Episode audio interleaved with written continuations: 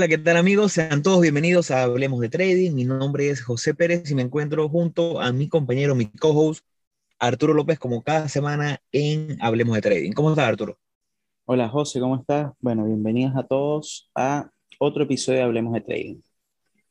Bienvenidos como cada semana a este espacio en el cual buscamos darle el mejor contenido de valor, donde hablamos sobre finanzas, hablamos sobre trading, hablamos sobre este mundo tan apasionante que ya nos capturó Arturo y a mí hace más de cinco años y, eh, estamos aquí compartiendo con todos ustedes, tratando de que su camino, el camino de ese trader que está comenzando, que quiere aprender, que tiene curiosidad, o ese inversionista a largo plazo que no sabe cómo entrar a los mercados, eh, puede encontrar una manera más fácil de, iniciar. Cada semana tenemos eh, primos, amigos, conocidos que se nos acercan. Me pasó esta semana en el trabajo, cuando alguien se me acercó y me dijo, mira, un compañero de trabajo, me interesa esto, ¿tú has visto esto? Y le dije, sí, yo tengo un podcast así en español y, le conté y le pasé y enseguida se emocionan porque, como le digo yo, desde el episodio 1, el podcast ha sido estructurado de una manera que el que está comenzando puede escuchar el primer episodio, el segundo, el tercero, y vaya como en, eh, de una forma muy lineal, avanzando y resolviendo las dudas, por pequeñas que sean, paso a paso. Sabemos que es un mundo que cuando entramos es a lo mejor abrumador, es mucha información, pero lo que buscamos desde aquí es facilitar el camino a todos ustedes y esa es nuestra meta y es lo que nos hemos enfocado. Estamos muy agradecidos porque este seriado donde hacemos análisis o estudiamos las lecciones que nos dejan los libros más influyentes para nosotros en este camino, ha tenido bastante, bastante buena recepción, receptividad de parte de ustedes, lo cual nos alegra muchísimo. Eh, antes de arrancar, quiero que Arturo nos ayude con un poquito de publicidad y comenzaremos a hablar del libro que estaremos discutiendo el día de hoy, que sinceramente es un clásico que, me apasiona muchísimo. Bueno, eh, a nosotros nos pueden seguir en nuestras redes sociales en Instagram como hablemos.de.trading. Eh, nos pueden seguir en Twitter como Hablemos Trading. Nuestro correo electrónico para cualquier consulta, cualquier feedback es correo.hdt.gmail.com y nuestro canal de YouTube que es Hablemos de Trading. Eh, sí, efectivamente, como, como yo creo que este es un libro que, que, que por lo menos a ti, por el autor, eh, te tiene bastante emocionado porque eres como un fiel creyente, un discípulo de, de, de Mark Minervini. No sé qué, no sé qué opinas. Sí, sí, es que, bueno, Mark Minervini llegó a mi vida, es un poco romántico, pero en uno de los libros en los que, de los que ya hemos discutido, Mark Wizard, eh, Mark Minervini lo leo en este libro de que salió en los años 90, donde le hace una entrevista, eh, acaba de ganar eh, el US Investment Championship con un retorno espectacular, y le hacen la entrevista, y una de las cosas que me gustó es que cuando indaga el entrevistador en su vida y empieza a, preguntarle cómo inició, cómo fue todo su camino, él siempre habló de lo difícil que se le hizo siempre habló de que es un muchacho que no se graduó ni siquiera de la secundaria en Estados Unidos, eh, eh, fue músico, es, todavía es baterista, no tenía nada que ver con finanzas y simplemente en el camino, ya una vida de adulto, le interesó, se enganchó en, en todo lo que es el trading y es cuando inicia su carrera. Entonces, la primera lección que nos da, no el libro, sino su vida como tal, es que no hay que ser eh, un profesional exitoso en el mundo de las finanzas para que te guste el trading y para ser exitoso en el trading. No hay que tener un background ya en finanzas o, o, o a lo mejor tener algo que, que te vincule al mundo del trading, al mundo de las finanzas. Simplemente tiene que gustarte. Si estás empezando a escuchar este podcast y tienes la curiosidad, te gusta, eh, pero que piensas que a lo mejor no es para ti porque a lo mejor eres arquitecto, a lo mejor eres, no sé, a lo mejor eres ingeniero en sistemas y piensas que es algo que está muy alejado de la realidad, pues no, es posible, simplemente es un tema de estudiar y analizar. Y es por eso que este seriado es tan bueno, porque en este seriado lo que más buscamos es, más que hacer un análisis del libro global, que eso lo evitamos buscando que ustedes busquen leer el libro porque es la, finalidad, lo que buscamos es enseñarles esas lecciones que nos ha dejado el libro. Eh, Mark Minervini escribe este libro, su primer libro, que se llama eh, How to Trade Like a Market Wizard. Cómo tradear como un Market Wizard, porque él viene, él se hizo famoso, tomó reconocimiento después de salir en este libro. Y es en este libro donde él hace un recopilatorio de cuál es su sistema, eh, un sistema que está muy basado, muy influenciado por el libro y el sistema que ya hablamos sobre de William O'Neill, de cómo hacer dinero en, en acciones americanas. Eh, pero es un libro que toma como que mucho de ese libro, mucho de el volumen de Wyckoff, eh, mucho de las estaciones, las fases de mercado, y lo condensa de una forma un poco más resumida, pero creo yo un poco más directa. Sin duda, Minervini ha sido una de mis grandes influencias y, y, y, yo he tratado de transmitirlo por aquí. No sé si, si Arturo, a lo mejor Arturo no tanto, pero sé que también el contenido que le comparto le, le, ha llegado bastante. Sí, lo, lo, que pasa es que yo, eh, claro, no, el, o sea, a mí yo he leído sobre Minervini, he visto muchísimas cosas, eh, pero no, no he quedado tan atrapado como, como has podido quedar tú con, con Minervini. Eh, a, a, mí me, me, llama mucho la atención, o sea, no, no, es que no me guste, sí me gusta mucho el autor, me gusta mucho es la forma de explicar de él sus cosas, o sea, eh, se, siento que simplifica mucho y se ve dentro del libro, eh, simplifica mucho y lo adapta mucho a, también a su forma eh, todas las enseñanzas de lo de William O'Neill con el, con el counseling. Eh, que, que, yo creo que es algo que nosotros todos como traders deberíamos hacer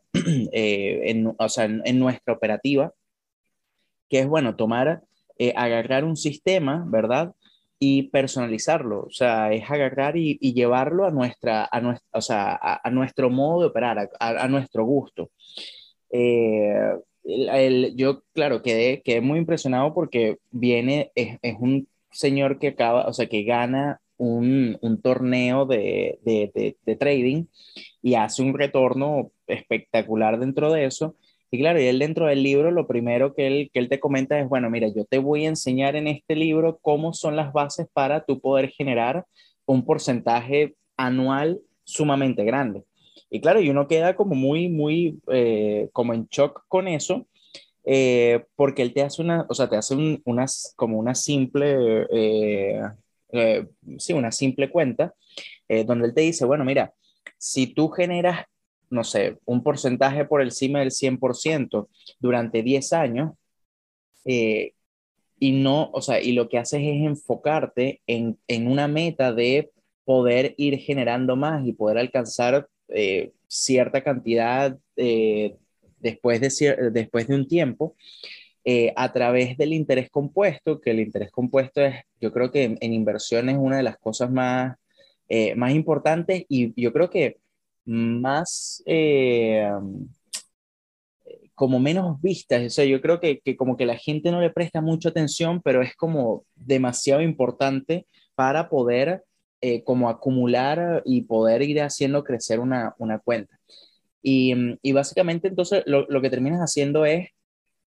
eh, reinvirtiendo tus ganancias de forma tal de que al final de cierta cantidad de años el porcentaje neto completo sea muchísimo mayor. Eh, ahora, Minervini es un, es un trader que es eh, técnico fundamental, pero de lo que yo vi en el libro, yo siento que fue un, es, o bueno, que fue, no, que es un trader mucho más técnico que fundamental. Ahora, eh, tú que conoces más a, a Minervini, eh, ¿cómo, ¿cómo, es la cosa? ¿Es más fundamental? ¿Es más técnico? ¿Qué, qué, ¿Cómo es la cosa? Bueno, ve, por, primero, por lo menos hablando de la parte de interés compuesto, eh, a un dato básico al que solamente quiere invertir a largo plazo y no busca hacer swing trading, no busca eh, exposición al mercado como la que hacemos Arturo y yo, tu dinero al 10% de retorno anual, que es lo que va dado en, en, promedio del mercado en los últimos 100 años, cada 7 años se va a duplicar. Entonces, si comenzaste con 10 mil, solamente invirtiéndolo de una manera eh, pasiva en el mercado americano, cada 7 años se doblará. En 7 años será 20 mil, 7 años después será 40 mil y así sucesivamente. Ese es el, el, poder del interés compuesto, como bien dice Arturo. Eh, segundo, sí, eh, Minervini es, es tecnofundamentalista, pero una de las cosas que más me gustó a mí del tema, cuando, cuando ustedes ven el libro de O'Neill, que yo les recomiendo que primero lean el libro de O'Neill y después el de Minervini, van a ver cómo, cómo O'Neill se enfoca mucho en todo su tema canceling, en todo su tema de, de fundamental que está muy bien. Y cuando leen el libro de Minervini se dan cuenta que resume un poco la parte fundamental, creen los conceptos de O'Neill, pero se enfoca bastante en lo técnico porque, como bien dice él, eh, hay, un, hay un video famoso de, de, él que no se consigue fácil en las redes sociales, pero lo tenemos. Para el que nos quiera escribir, se lo compartimos con muchísimo gusto, correo.ht.com. En ese correo, en ese video, él lo que hace es mostrar una línea oscilatoria que sube y baja, y él coloca, bueno, el santo grial del trading, quitando fundamentales, quitando todo lo, lo, lo engorroso, poniéndolo a un lado, es dentro de esas curvas oscilatorias que suben y bajan, un tope y una base, colocarnos en un punto, puede ser el punto medio, simplemente una línea por la mitad la coloca él, y pone el punto de compra en el medio, y pone el target a dos veces el tamaño del stop.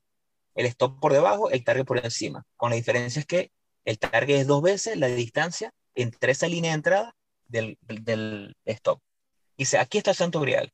Si logramos que eventualmente con una moneda, por ejemplo, da otro, da otro ejemplo en el video, si tomamos una moneda y le decimos al que va a apostar que cada vez que salga cara vas a ganar dos dólares y cada vez que salga sello vas a perder un dólar, él hace la pregunta, ¿no vas a querer lanzar la moneda cuantas veces quieras? Claro que sí. Y eso y va muy de la mano de lo que hemos hablado y comentado muchísimas veces en este podcast de la relación riesgo-beneficio. Y es una de las cosas que me gusta tanto de él. Y es que él eh, logra de una parte técnica sin meternos tanto en lo fundamental, demostrar que con una base estadística, con una base de relación riesgo-beneficio, y como dice él, con un, porcentaje de ganadoras de solo 50%, que es lo que tiene él en promedio, logra una muy buena rentabilidad. Minervini acaba de ganar nuevamente eh, el US Investment Championship con más de 350% de retorno en el 2021. Números espectaculares. Fue por Minervini que yo hoy creo en la posibilidad de hacer retornos por encima del 100%, del 30%, cuando antes yo lo veía imposible. Yo decía, bueno, no, un trader con, con que haga 50% de un año, imposible. Ahora sí es posible. Ahora él logró transmitirme esa posibilidad, cosa que antes, y Arturo lo sabe, yo decía, mira, pero es que yo iba a un punto del, del trading que me sentí un poco como decepcionado hace 3, 4 años, cuando decía, bueno, pero si pasivamente se pueden hacer 10%, vale la pena tanto esfuerzo para hacer 12, 13%. Y es cuando llega Minervini que enseña que sí es posible esos años de 100, 200%. Claro, y, y, no, y bueno, yo también, o sea, pensando en eso, yo, yo realmente, eh, um, la, la, verdad no sé en qué, sé que en alguna oportunidad lo leí de, de, de algún autor, eh, um, que, el, que claro, que el tema está en que esos retornos,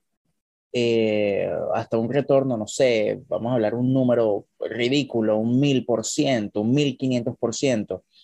es obviamente es algo inusual, es algo que, que, o sea, que no debe ser lo común y que no es lo, que no debe ser lo común, no, que no es lo común y que uno no debe eh, pensar en que eso va a ser todos los años, o sea, no, todos los años no vas a sacar un 120%, un 300%, eh, pero eventualmente te puede tocar, o sea, eventualmente te, o sea, eventualmente vas a tener un año con un, con un rendimiento muy bueno eh, y ese va a ser, el, y ese va a ser el, el año en el que te separes de, de, de, todo, porque puedes generar, no sé, anualmente, eh, no sé, un 20, un 30%, y de repente un año haces un 400%. Y, y, el tema está en como tener la paciencia de que eventualmente, confiando en tu sistema, creando, o sea, creyendo en, en, en tus habilidades en el trading, eventualmente va a ocurrir. Eh, y, y, obviamente yo creo que es algo, a, a, a, o sea, es algo que motiva, por más que sea, que, que eventualmente pueda ocurrir. Puede que no, o sea, puede que no ocurra, pero eh, sí, sí, es que, es que el, está esa posibilidad, es como cuando entras en un trade, o sea, puede que, o sea, ya, ya cuando entraste, entraste, ya no hay nada que hacer, ya no, no tienes nada que, que controlar. Pero entrando nuevamente en el libro para no, para no desenfocarnos,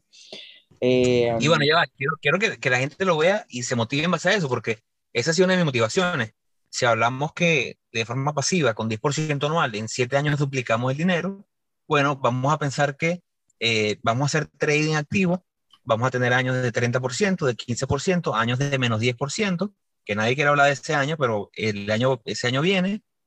Eh, pero si promediamos ese 7%, ese 10% en esos 10 años, 7 años, 6 años, vamos a duplicar el dinero, pero a lo mejor el octavo año es el año de 300%. Entonces, esos eh, 10.000 que se convirtieron en 20, ese año de 300% se convierte en 60, 80. Entonces, por, ese es el año en el que estamos en, en el trading ese año viene. Claro, así mismo, y, y, es así, ojalá, ojalá sea el año que viene, o este mismo año que está todavía a, a la, casi a la mitad. Eh, bueno, el, el, este libro, eh, antes de entrar en, en la, las lecciones, haciendo como un, un, breve resumen, él explica básicamente eh, cómo es su forma de, o sea, su estrategia y su acercamiento al mercado, cómo es su selección de, de acciones y cómo es eh, o sea, cómo es su proceso, inclusive hasta el mismo tema de cómo él toma ganancias, cuándo toma ganancias, eh, la, la, colocación del stop loss según el patrón o según la estrategia que esté ocurriendo en ese momento. A mí particularmente me llamó mucho la atención es porque si bien toma, o sea, toma aspectos fundamentales del CAMSTREAM, los resume, o sea, lo, resume y los personaliza para él, eh, pero igualmente, eh, José, continúa un momentico, por favor, disculpa. Sí, bueno, eh, como dice Arturo, sí se enfoca en, la parte fundamental, sí se enfoca en la parte técnica, pero le da un poco más de peso a, a, a todo el ámbito técnico. Nosotros vemos en el libro, después de, avanzando en la parte técnica, la primera lección que, podemos tomar es que a pesar de lo que le cuesta al, inversionista promedio, al trader promedio, él se enfoca en acciones que ya tengan una tendencia muy bien definida al alza. ¿Por qué es esto? ¿Y por qué digo que es difícil hacerlo? Porque muchas veces escuchamos cómo personas buscan entrar en esa acción que está muy barata, que a lo mejor es una acción que acaba de tener una caída muy fuerte. Tenemos el caso que al día de hoy que estamos grabando este episodio, Netflix tuvo su reporte de ganancias y cayó 25-30%. Entonces,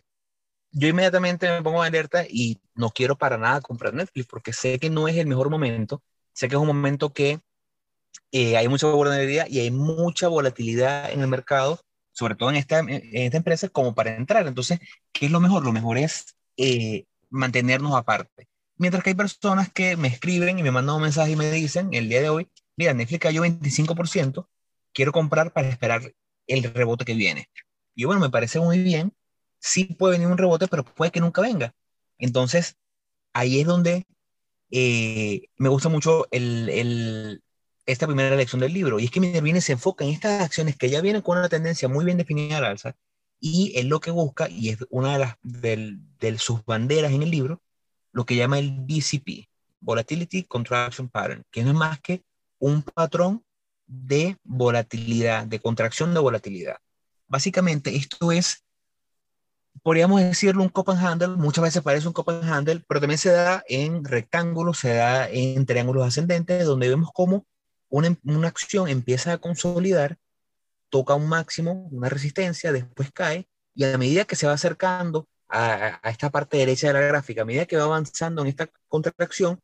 la volatilidad se reduce y eso se traduce en un rango menor a el anterior, un rango más pequeño que el cuerpo del patrón completo. Por eso es que muchas veces parece un Copenhagen, muchas veces se puede ver como una, una consolidación, un rectángulo que después tiene un mini rectángulo a la derecha, y de esa volatilidad, es lo que busca, y lo explica muy bien en el libro, son periodos de una empresa donde hay cierta, eh, cierta calma, se está respirando, se está debatiendo vendedores y compradores de dónde es ese mejor punto, y después de un periodo, y lo vemos mucho eh, en, un, en, un, en un, algo que se llama eh, las bandas de Bollinger, que no es más que la desviación estándar estadística de un punto en el cual cuando estás muy cerca de la media, lo que puede ocurrir después de eso es un disparo de volatilidad que puede ser hacia el alza o hacia la baja. Pero ¿qué ocurre cuando nos enfocamos en empresas que vienen con una tendencia alcista en los últimos cuatro, cinco trimestres? Empresas que tienen ventas sólidas, que tienen eh, earnings sólidos, lo más probable o lo más posible, por decirlo así, para no hablar de una probabilidad, es que en el momento que se rompa ese rango y aumente la volatilidad, es posible que sea hacia el alza. Porque una empresa que viene, viene en su vida. Entonces,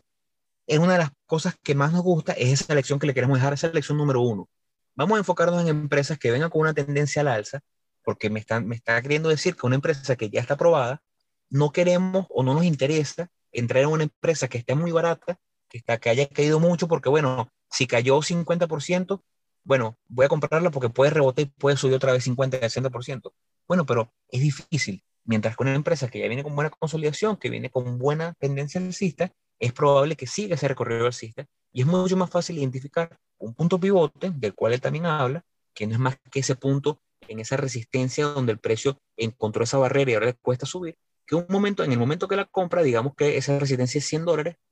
por decir un número, ponemos nuestra entrada, nuestro buy stop lo ponemos en 102, 103 dólares. En el momento que rompa ese rango, ese pequeño rango, es probable que a lo mejor el precio se dispare y estemos nuevamente dentro de una ganadora. Entonces, es una lección bastante importante. No sé qué, qué, piensas tú.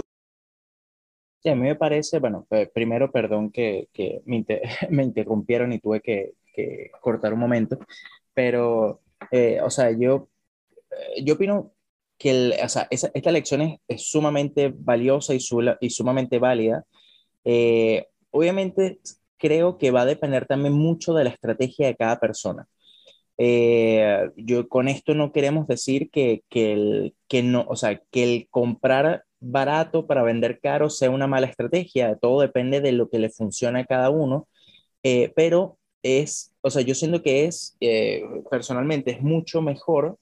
y, y, con esto concuerdo con, con Minervini, con, con, con, lo que, con lo que él explica en el libro, eh, tomar eh, acciones que ya vengan con una tendencia alcista y buscar puntos de entrada dentro de esa misma tendencia, porque ya viene como más consolidada, ya viene, ya, ya el, precio viene con, con, cierto movimiento, ya sabes cierto comportamiento y muchas veces... Un poco más validado, por así decirlo. Es eso, es que justamente es más validado, porque muchas veces cuando uno compra, eh, ojo, yo, yo dentro de mi estrategia eh, tengo compras en, en, medias móviles importantes, dependiendo de patrones de volumen y patrones de vela.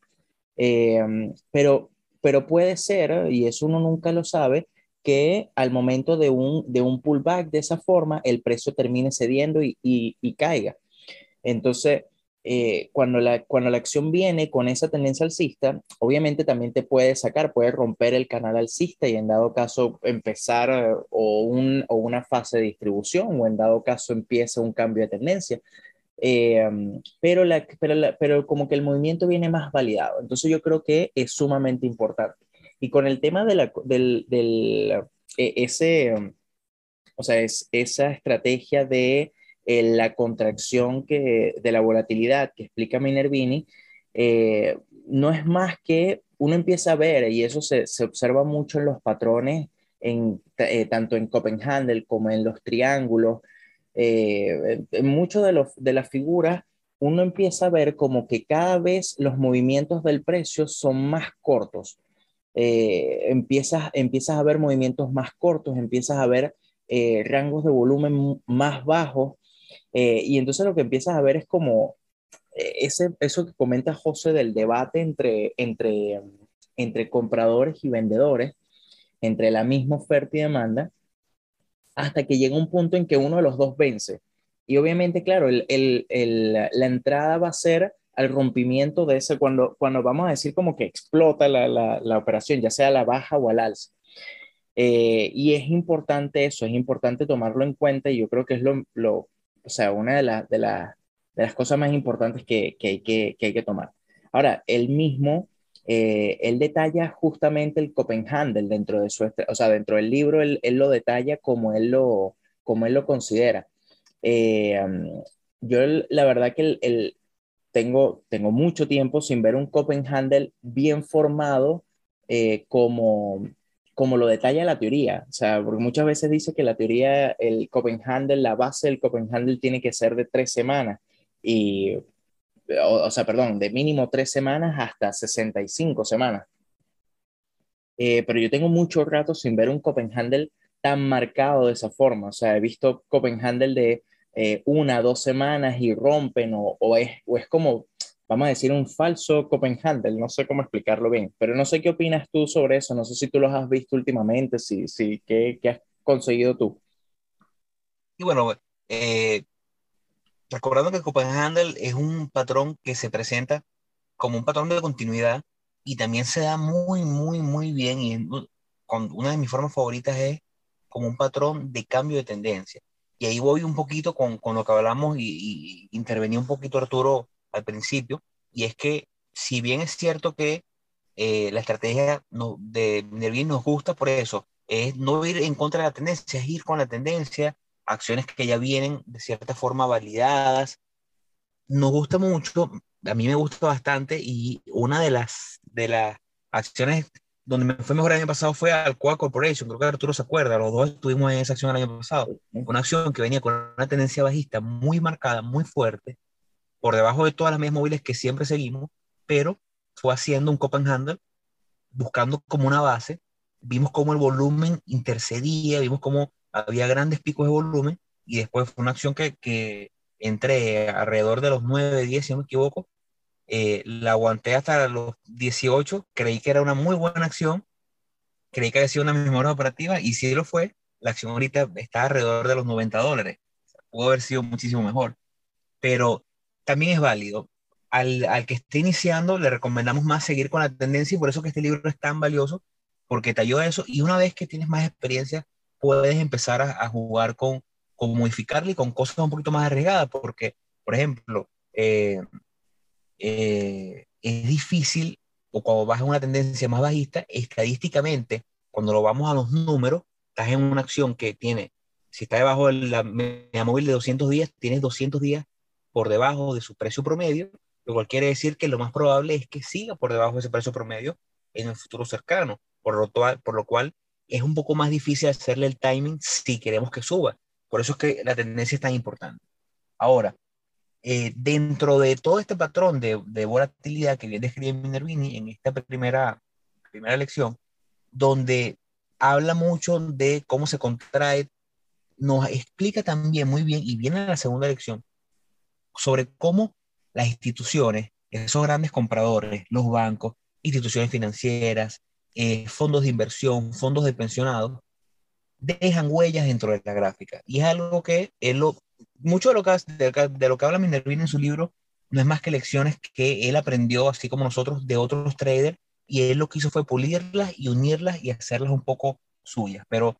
no es más que tratar de identificar esos puntos, esos grandes picos de volumen dentro de un patrón, donde hay contracción, donde podemos ver cómo a lo mejor eh, una acción que promedia ventas diarias, volumen diario de 10 millones de acciones, tiene en un día, con un patrón de vela significativo, tiene un volumen de 30 millones de acciones. Bueno, vemos que está pasando algo diferente. Y el precio vemos que ese día no cayó, sino que se mantuvo, o tuvo a lo mejor un shooting star, un, martillo invertido, tuvo un patrón de vela fácil de identificar. Entonces vemos esas pequeñas huellas que el mercado los grandes inversionistas están acumulando cantidad de acciones. ¿Qué ocurre? Recordemos que nosotros como trader pequeño, y un trader pequeño eh, sigue siendo pequeño aún manejando 5 o 10 millones de dólares. Las grandes instituciones son las que mueven el mercado y nuestro trabajo es tratar de identificar dónde están ellas para buscar entrar y seguir esa corriente. Por lo tanto, un fondo de inversión que maneja miles de millones de dólares no puede hacer una compra de su posición de un solo golpe. Debe construir una posición poco a poco, ir construyéndola hasta que tenga suficientes acciones como para poder eh, tener su, su, su market share dentro de esa acción. Igual que las ventas, no puede vender todo un solo golpe. Es por ello que dentro de estos patrones vemos como de repente vemos días de una gran subida en volumen, otros días de volumen promedio, otros días de grandes subidas. Estas pequeñas huellas que nos deja el mercado, que nos dejan estas instituciones, es otro punto de validación dentro de toda nuestra teoría alcista cuando identificamos una acción. Y es lo que venimos hablando, seguir la corriente de estos grandes inversionistas y tratar de estar en esos puntos en los cuales una vez que ese patrón de volatilidad rompa al alza, estemos ya dentro de la acción, en un punto que nos dé una buena, buena relación riesgo-beneficio. Bueno, yo, yo, creo que con este tema del, del volumen, eh, o sea, lo, lo, eh, o sea, con esta lección, nosotros obviamente somos, somos inversionistas pequeños eh, y siempre vamos a ver esas grandes huellas que dejan los institucionales. Eh, ya sean compras, ventas, vemos uno, o sea, vamos a ver siempre en todas las gráficas esos, esas barras muy marcadas de volumen. y es importante ponerles atención y yo creo que también dentro de esta misma lección es como prestarle o darle bastante importancia al volumen, porque al final el volumen lo que te genera es o lo que te indica es el interés que hay eh, sobre la acción. Entonces, eh, mucha, e, y, también, y también te puede indicar, dependiendo, o sea, cuando tú empiezas a ver eh, juntas precio y volumen, empiezas a ver como, como el panorama completo, como la película completa. Entonces, eh, Minervini en el libro, él explica eh, eh, como las fases del mercado que son muy, muy similares a las fases del mercado según Wyckoff, que tenemos un, un episodio sobre eso, donde él, él, comenta prácticamente o básicamente cuatro etapas del mercado. Una etapa de, de, acumulación, una etapa de tendencia alcista, una etapa de distribución y otra etapa de tendencia bajista. Y es muy importante tenerle, eh, observar eh, el volumen porque te va, o sea, te puede indicar según lo que esté haciendo el precio, te va a indicar justamente el cambio de, un, de una fase u otra. Entonces, eh, yo creo que como, como lección la quisimos incorporar porque lo marca muy bien dentro del libro esa huella que dejan las grandes instituciones y que te permite ver eh, el, posible movimiento que pueda tener la acción. Entonces es como, como tener, tener esa película completa de precio y volumen y fijarse bien qué está haciendo los institucionales a partir de, esas, de, esas grandes barras que dejan. Lo hemos comentado, el volumen, al final del día, el, el precio es el que paga. Ese es un dicho muy común en, en, el trading. El precio es el que paga y no nuestra Mm, por así nuestra metodología se basa en seguir el precio eh, y el precio es que nos dirá si una vez que estamos dentro de la acción teníamos o no teníamos razón. Pero el volumen nos ayuda mucho a leer eso, a leer cómo se está manejando de verdad la acción. Porque el volumen, esa cantidad de acciones que son compradas y vendidas todos los días,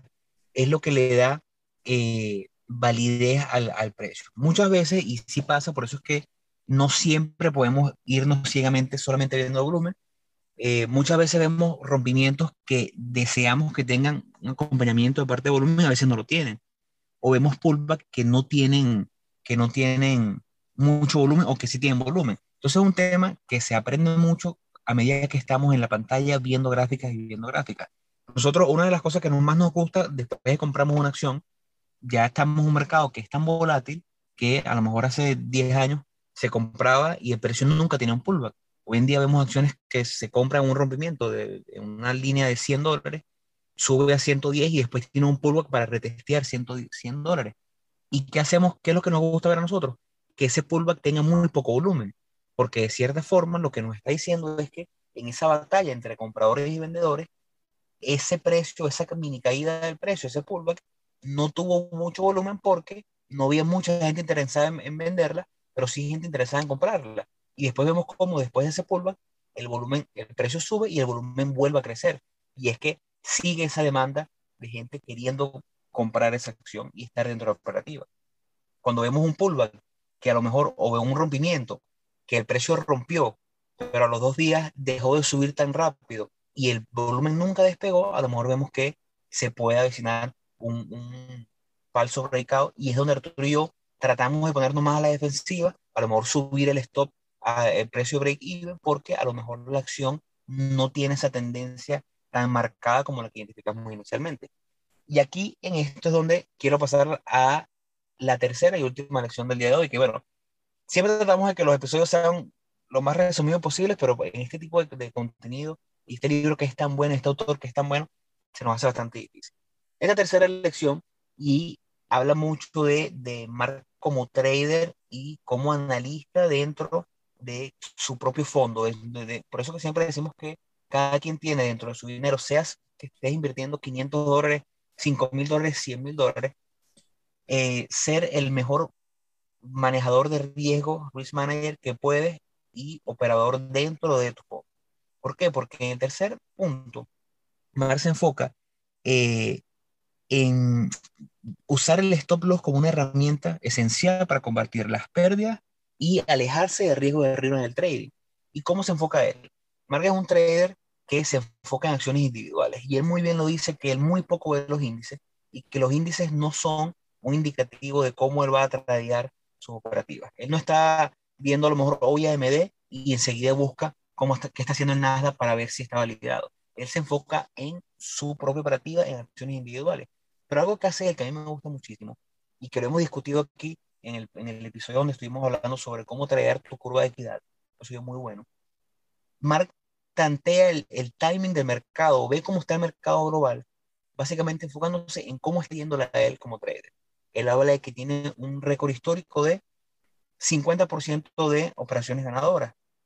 Por lo tanto, él sabe que es común ganar una, perder una, ganar otra, perder otra. Pero cuando él ve que de repente su porcentaje de ganadoras baja a 40%, o cuando él ve que lo normal es eh, perder en un mes tres veces y ganar tres, cuatro veces, y de repente ve que pierde seis veces seguidas, identifica que algo está pasando. Y lo que hace es ponerse más a la defensiva, ponerse más activo con sus stop loss y tratar de darle menos espacio a esas acciones, menos espacio de, de, respirar entre su punto de entrada y punto de salida. Eso es algo súper importante porque no es lo mismo un mercado en el cual la tendencia alcista está muy marcada y en un mercado de euforia como el que tuvimos los últimos dos años, de repente estar en un mercado donde las acciones como ahorita, históricas de los últimos 5 o 10 años, que vienen liderando el mercado, como Netflix, como AMD, de repente están teniendo muy malos trimestres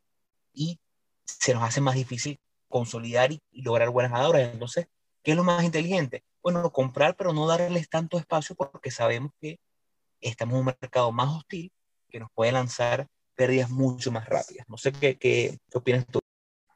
Yo, yo, estoy totalmente de acuerdo. Y yo creo que cada, cada uno de nosotros como, como traders vamos como tomando, y, y yo creo que es, importante, yo sé que lo repito en muchas oportunidades, pero eh, es ir tomando e ir viendo eh, el, cómo, o sea, cómo, cómo ver ese sentimiento del mercado de cierta forma. Hay herramientas que te permiten eh, saber ese sentimiento del mercado, pero muchas veces incluso en el, en el libro de Nicolás Darvas, que, que comentamos al principio de este seriado, eh, él se dio cuenta justo muy parecido a como se dio cuenta Minervini. Él empezó a ver que su estrategia, del, la estrategia del, de las cajas de Darva empezó a fallar en muchas oportunidades y dijo, bueno, algo está sucediendo. Y fue como que el inicio del, de un mercado bajista. Entonces,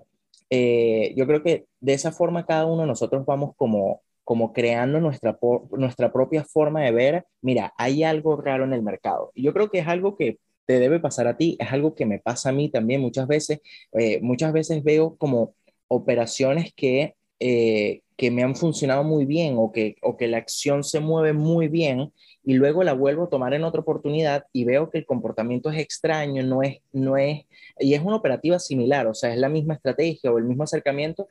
Eh, y yo digo, mira, hay algo que está pasando algo raro en el mercado y mira, me saca el stop loss y después, no sé,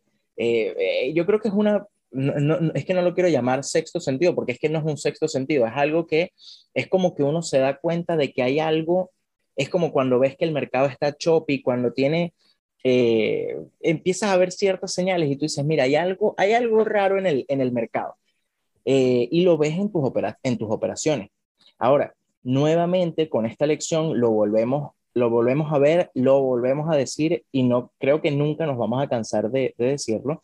el stop loss como fuente principal de, eh, de minimizar el riesgo.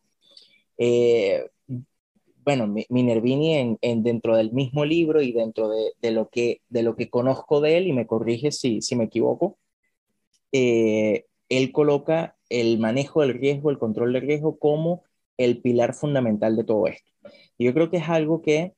eh, muchas veces también se deja como sobre la mesa, todos queremos es hacer retornos muy grandes, arriesgar muchísimo para ganar muchísimo, cuando la verdad eh, lo que hay es que concentrarnos en evitar las pérdidas. Eh, obviamente el, el, stop loss es como la, la, herramienta principal que tenemos nosotros para evitar las, las pérdidas, pero también tenemos un tipo de stop loss para hacer, o sea, como para eh, conservar las ganancias que ya conseguimos, que es el trailing stop loss. Eso es una orden de venta que va siguiendo el precio y en dado caso de que el precio caiga o se devuelva a tu, a, tu favor, perdón, en tu contra, eh, te va a vender. Entonces, esa estrategia del trailing stop loss también la utiliza Minervini como forma de preservar la, las ganancias. Y justamente coloca el trailing stop en, dado, en, en un punto donde se invalide ya si la tendencia va alcista y él va siguiendo, no sé, eh, alguna media móvil, él coloca el stop loss justo debajo de la media móvil de forma tal de que si en dado caso hay un rompimiento, bueno, se invalida su tendencia alcista y ya hay, ya hay como la primera señal de alerta. Eh, entonces, es muy importante y yo creo que eh, es que lo hemos dicho en, muchos, en muchas oportunidades, en muchos episodios, pero minimizar el riesgo, gestionarlo, manejarlo, controlar el riesgo es lo más importante que podemos hacer eh, para, evitar, para evitar perder nuestro capital. y, y, y, bueno, y, y en Minervini, o sea, y Minervini en su libro, y yo creo que prácticamente todos los, los autores eh, que hablan directamente del trading, ellos han tomado o han tocado la, la parte del stop loss como un, como un punto fundamental para esto. No sé qué, qué opinas tú, José. Bueno, quería, quería acotar algo con, con lo del tema de, del el timing del mercado, y es que es algo que llega a ser muy personal y es lo importante de identificar cómo estás tú dentro del trading y por eso es que el stop loss es una herramienta fundamental porque eh, tu operativa es la que te va a decir cómo está tu estrategia porque es algo tan personal que ah, hoy estuvimos conversando antes de comenzar a grabar que hoy vimos acciones como Coca-Cola, como Marriott hacer máximos históricos. Entonces, a lo mejor si tú eres un trader de, de Nasdaq y yo soy un trader que tengo en mi watchlist y estoy dentro de Coca-Cola y, estoy dentro de Marriott y me está yendo espectacular y te está yendo mal y a mí me está yendo muy bien y de repente conversamos, a lo mejor me decir, mira, el mercado está malísimo, pero no es algo muy personal. A lo mejor tú que eres un trader de Nasdaq, estás pasando un mal momento porque tu estrategia que está enfocada en Nasdaq no te está dando buenos resultados, obviamente, y la mía sí. Entonces, el hecho de que a ti te esté yendo mal no hará que yo venga, bueno, me voy a poner cauteloso, voy a vender mis acciones. No, porque eh, cada trader es un mundo, cada trader tiene su estrategia y en base a eso que tienes que, que seguir. Por eso es que es delicado cuando nos dejamos llevar por lo que vemos en las redes sociales, lo que vemos en otras personas. Cuando hablamos del stop loss, es una de las cosas que más me gustó de Mark como, como autor y como trader. Se enfoca mucho en controlar las pérdidas, se enfoca mucho en que el pilar fundamental es el control de riesgo y después es que te habla de las posibles ganancias. Es mucho más importante aprender dónde, dónde vamos a entrar e inmediatamente saber dónde vamos a colocar ese stop loss para protegernos de las pérdidas y hablar primero de cuánto estoy dispuesto a perder en esta operativa, cosa que nadie dice o muy pocas personas dicen para corregir. Eh, muy pocas personas te dicen de, mira, cuando estoy entrando en esta operativa, que lo conversaba con un amigo el fin de semana que me decía, ah, pero tú inviertes, mira, sí, ¿y qué has visto últimamente? Y mira, me gusta esta acción, eh, quiero entrar aquí, bueno, y si entro posiblemente voy a perder tanto. Ah, pero ¿por qué? ¿Y cuánto vas a ganar? Bueno, lo que hace es que yo primero me enfoco en cuánto voy a perder. Quiero saber cuánto voy a perder, cuánto estoy arriesgando de mi capital en esa, en esa operativa. Y eso, como dice, la verdad me hará libre. En el momento en que yo sé cuánto es lo máximo que puedo perder, me doy tranquilidad. Y generalmente lo que termina ocurriendo es que si pierdo, estoy bien con ese monto que ya tenía predefinido que iba a perder o que podía perder. Y si gano, sé que va a ser un monto por lo menos 2.5 veces mayor a ese riesgo inicial. Ese es el santo grial una relación riesgo-beneficio que sea favorable, una relación riesgo-beneficio asimétrica. Trato de arriesgar uno para ganarme dos, tres, cuatro, cinco veces lo que estoy arriesgando. Eso es lo que a la larga, aún con un porcentaje de acierto de 30%, si tenemos una relación eh, riesgo-beneficio promedio de, 3 de, de 1 3, arriesgo uno para ganarme 3, igual seremos rentables a largo plazo. Y me parece algo tan fascinante porque, y lo hemos dicho muchas veces y lo seguiremos diciendo, el hecho de que yo pueda destinar mañana a perder 7 de cada 10 operativas y aún así ser rentable, es lo que da la tranquilidad para afrontar con mucho más tranquilidad, por así decirlo, eh, el camino del trader, que sí, es bastante difícil, sí tiene muchas subidas y bajadas, es una pendiente que tratamos que sea positiva, pero obviamente tiene sus, sus, dificultades. Y eso es un poquito la breboca de lo que será el episodio que viene estaremos analizando y hablando de las lecciones de un libro buenísimo, un libro importantísimo, que a Arturo le gusta muchísimo y bueno, por eso dejaré que él cierre y, y nos hable un poquito de lo que viene. Sí, el, el, libro que viene es justamente Trading in the Zone, eh, la traducción sería Tradeando en la Zona, que prácticamente, eh, o sea, básicamente es un libro de, de muy psicológico. Eh, y ya hemos, hemos hablado de muchos libros como de, de mucha variedad dentro de, de las cosas del trading. Y bueno, justamente queríamos o quisiéramos cerrar es ya con, con, un libro que sea de la parte, de la parte psicológica. Ahora, igual como para concluir y ya como para cerrar el episodio, eh, este libro, igual como todos los otros, tiene muchísimas lecciones, tiene muchísimas cosas que aportar para nuestra operativa. Eh, nosotros simplemente destacamos las cosas que pensamos nosotros que son más importantes o que les pueden ser de mayor interés para ustedes. Igual, como dice José, es un abrebocas para que lo puedan leer, para que puedan consumir el, el, el libro. Eh, de verdad es muy interesante, está muy, o sea, muy bien escrito en, en el sentido de, de, que es ligera la lectura, no es tan pesado como el libro de, de, mm, de William O'Neill, o sea, no, no es tan fuerte, es, eh, eh, es técnico, o sea, tiene, tiene muchas cosas como lecciones, por decirlo de alguna forma, pero es mucho más fácil de digerir que el, que el libro de, de William O'Neill. Mm, así que de verdad que 100% recomendado. Y bueno, cualquier cosa nos pueden, nos pueden eh, o sea, dar su opinión sobre el libro, dar su opinión sobre el, sobre el episodio, lo que, lo que ustedes quieran, eh, tanto en nuestras redes sociales, que sería el, el Instagram, eh, arroba hablemos.de.trading, en nuestro Twitter, hablemos trading, nuestro correo electrónico, que es correo.cht.gmail.com y nuestro canal de, de YouTube, que es Hablemos de Trading. Eh, bueno, muchas gracias por, por, escucharnos hasta acá, muchas gracias por, por, escucharnos toda la semana. Muchas gracias, José, por tu sabiduría y por, y por todos tus conocimientos. Y nos vemos en otro episodio de Hablemos de Trading. Hasta luego, chicos. Hasta luego, amigos.